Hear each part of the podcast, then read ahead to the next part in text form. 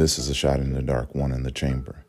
Be careful what you hide. Those things you keep to yourself, they damage you inside. Let's add some scripture. Proverbs chapter 3, verse 25 and 26. Have no fear of sudden disaster or the ruin that overtakes the wicked, for the Lord will be at your side and will keep your foot from being snared. This is a shot in the dark, one in the chamber.